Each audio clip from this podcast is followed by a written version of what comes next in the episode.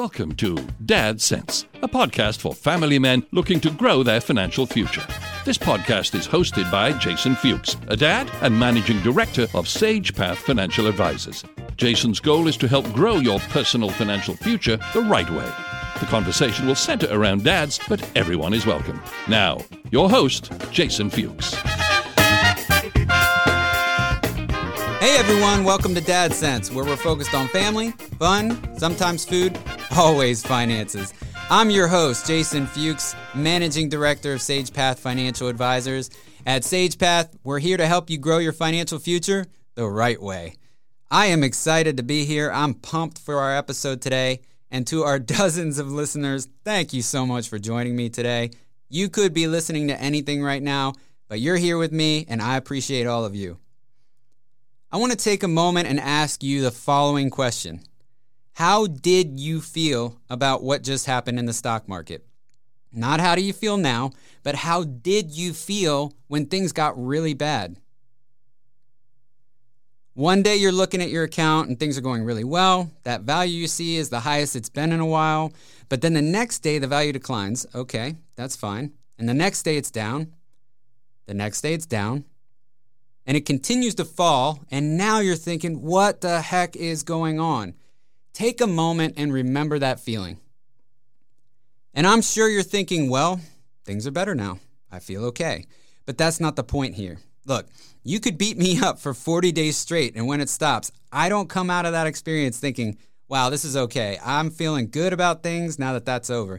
No way. That experience is terrible, and I never want to go through that again. And I know that's a little extreme, but I think that's how investors feel when they see the value of their accounts getting beaten down so badly. And please excuse that terrible pun. How does that experience alter or change the way you feel about investing or about the advice you've been getting? Well, that's our financial topic in today's episode. Perhaps the best sleep comes from what is keeping you awake. And of course, before our financial topic, I'll share with you a super easy recipe for salmon that just melts in your mouth. And I want to hear from you. What are you thinking about today? What's on your mind? What are you most excited about? How are you feeling? The email address is jfuchs at sagepathfa.com, and the phone number is 904 366 9388. You can find all of that info in the podcast description. Well, for us, the Fuchs family, we just returned from a well desired vacation. Uh, it's been about a week since we've been back. We spent half of the week in Siesta Key, and it was great to get away, relax a little bit. I've been working a lot, and I'm the type of guy who realizes when it's time to take a break and recoup. I was a little burnt out. And this was a bit of a last minute change. We had planned this great trip with friends to South Carolina. Long story short, everyone was coming from different states one of those states being Maryland and Montgomery County. Believe it or not, that county at the time we were supposed to take the trip was locked down. How can you lock down a county? I have no idea. We're not going to get into that. But anyway, the point is, we were really happy to get away for a few days. Siesta Key, it's a quaint eight mile long island. It's known for its brilliant white sand, turquoise waters. In my opinion, it's a must visit island paradise. The sand, the water, it's, it's so beautiful. And what's great to get such beauty, clear turquoise waters, white sand, you don't have to leave the US. Siesta Key, it's on the Gulf side of Florida. And for my family and I, it's about a four hour drive from Jacksonville. It is inexpensive. There's a ton of stuff to do. It's great for a romantic getaway, wonderful family destination. And if you're into active sports like my wife and I, it's a playground. We stayed near Siesta Key Village. Uh, my wife and I were not big shoppers, but there's plenty of that available. And there's a ton of great food as well. We ate at some really great restaurants. I cooked a little bit too. And as you know, I love what I do. I love connecting with people just like you. I love helping people just like you. It is hard for me to disconnect even while on vacation. So every morning before things started up, it was really nice to catch up on some work overlooking the ocean on our uh, balcony that connected to the house we were at. And I got to tell you, I, I, did disconnect. I unplugged, believe it or not. And I really enjoyed spending time with my wife and with Jewel. Jewel absolutely loves the beach. Practically every morning, Amber and I would hear beach, beach, beach. And Jewel developed this new song every time she heard beachy music. I think I have a recording of it here.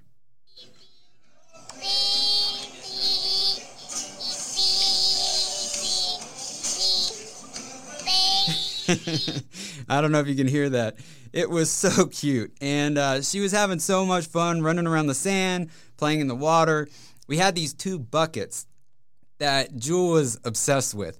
She'd grab each bucket, run to the water, try and fill it up with water, struggling and, of course, reaching for mom or dad to help.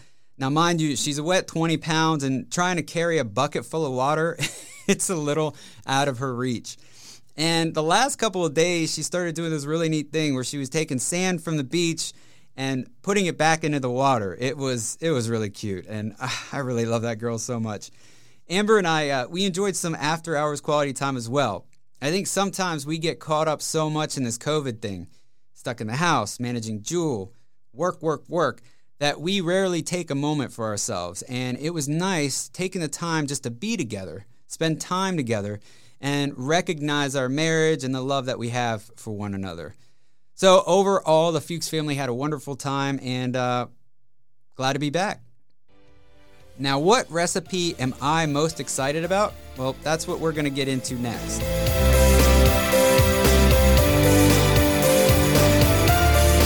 Anyone out there own an Instapot? My brother actually recommended I get this thing, and since the Fuchs family has been stuck at home for the past, past few months, I decided to get one. I cook most of the meals for the family, and frankly, I just needed something a little different. And I'm so glad I got this thing. If you aren't familiar with it, an Instapot, it's pretty much just a fancy pressure cooker. And I really love this fancy pressure cooking wizard. Uh, the recipe I am enjoying right now is a recipe for lemon dill salmon. All you need is salmon, go figure, dill, fresh lemon. Whoa, I know you're thinking to yourself, I'm not sure if I can handle that, Jason. That's way too much. From start to finish, this recipe, it takes about 15 minutes. In my opinion, lemon and dill, they're the most classical flavors or classic flavors to complement salmon. They're simple, yet when you combine the two, they really elevate the flavor of the fish and turn this easy meal into an elegant dinner. You can pair it with fresh spinach, you can pair it with rice. Either way, it is wonderful. And I pulled this recipe from an app called Drop. That's D R O P. And I'll post about it in our blog. You can get it at sagepathfa.com. Again, www.sagepathfa.com. Check it out. You will not be disappointed. Man, y'all hungry like me? I, I guess I should have had a snack before talking about that salmon recipe. I mean, it's that good. and I think it's an appropriate time to transition to our financial topic of today's episode. Perhaps the best sleep comes from what's keeping you awake.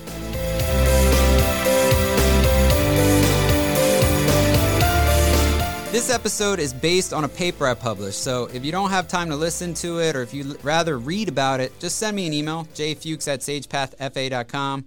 Happy to send it to you. Should I Stay or Should I Go? This was the title of the 1982 hit by the band The Clash. Anyone remember the band Clash? Uh, my dad was a huge fan, so we listened to it a lot in my household. Uh, it's rumored that British musician Mike Jones, he was one of the Clash's vocalists and songwriters, it was rumored that he wrote this song to express his confusion as to whether or not he should remain with the band. The song it keys on the emotion of whether someone should remain with something or let it go completely. And if Jewel could sing using actual real words, I think this is the song she'd sing last week when we had to leave all of our precious buckets behind. when the stock market is declining, you might feel the same way about your investment portfolio.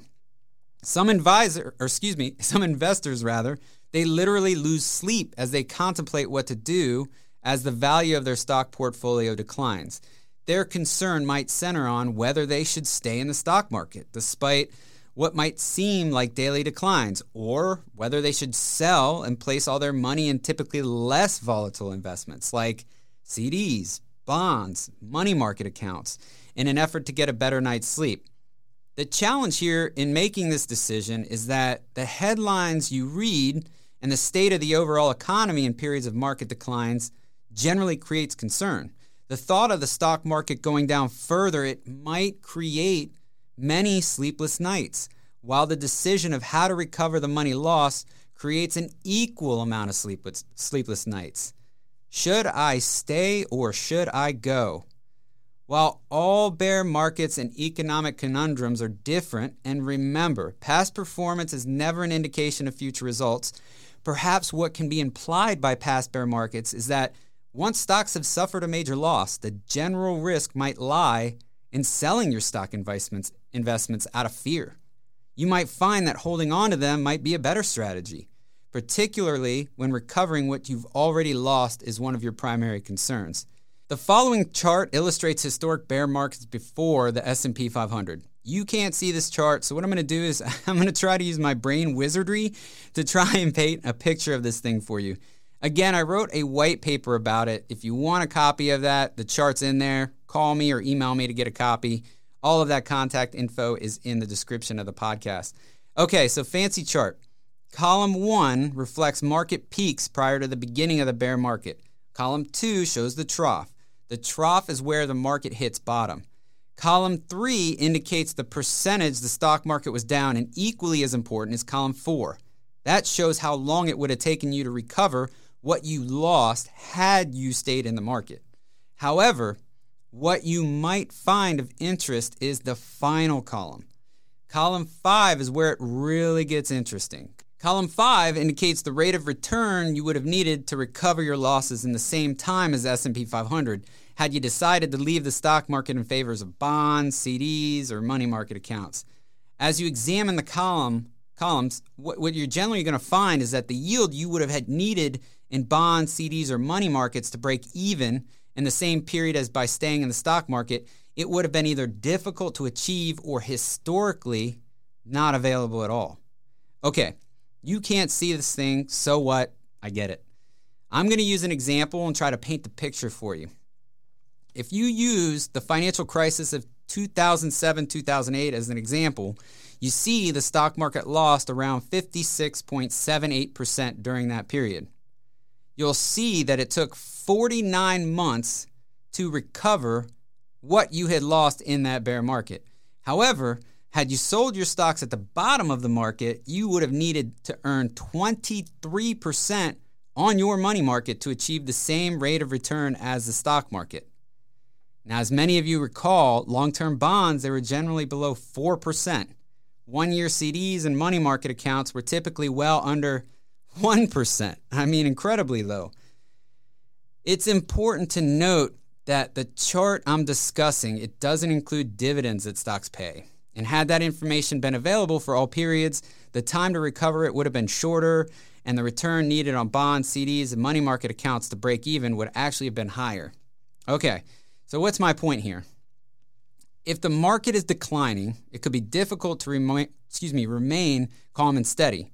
It's easy to tell yourself that you'll remain invested when things get bad, but it's human nature to do the exact opposite. A lot of smart people wrote a lot of smart books on the subject, and I've read a lot of those books to understand human behavior. Behavioral finance is a huge topic of interest for me and is something I actively learn about. When things get bad, how do you get through it the best way, in my opinion? I am so glad you asked. you, you might consider seeking the counsel of a financial advisor to help you get through it. If you don't have one, if you'd like a fresh look at your overall plan, I would be happy to help. You can reach me at 904 366 9388 or jfuchs at sagepathfa.com. Again, all of that info is in the description of the podcast. And while there are no guarantees, you may want to remain in the stock market as your best sleep might ultimately come from what had kept you awake in the first place. It's like what Dory says in Finding Nemo, Jewel's favorite movie. Just keep swimming, just keep swimming. and that concludes today's episode of Dad Sense. Ladies and gentlemen, thank you for being here. I appreciate you so much. Join us next week for a new episode of Dad Sense. Make it a great day, folks. And now the fun part we all love, the disclosures. the S&P is an index of approximately the largest 500 companies, generally considered to be representative of the market. Investors cannot invest directly in an index. Past performance is no guarantee of future results. This show is meant for general information. It is not intended as specific investment recommendations or advice. Investing involves risk, including the potential loss of principal. No investment strategy can guarantee a profit or protect against loss in periods of declining values. Past performance is no guarantee of future results. Please note that individual situations can vary. Therefore, the information presented here should only be relied upon when coordinated with an individual professional advice. Securities and investment advisory services offered through FSC Securities Corporation, FSC, member FINRA SIPC. FSC is separately owned, and other entities and our marketing names, products, or services referenced here are independents of FSC. SagePath Financial Advisors is located at 512 Rosebud Lane, Neptune Beach, Florida 3226. Jason can be reached at 904 366 9388 or jfuchs at sagepathfa.com. The information you heard today came from Dunham and Associates Investment Counsel Inc.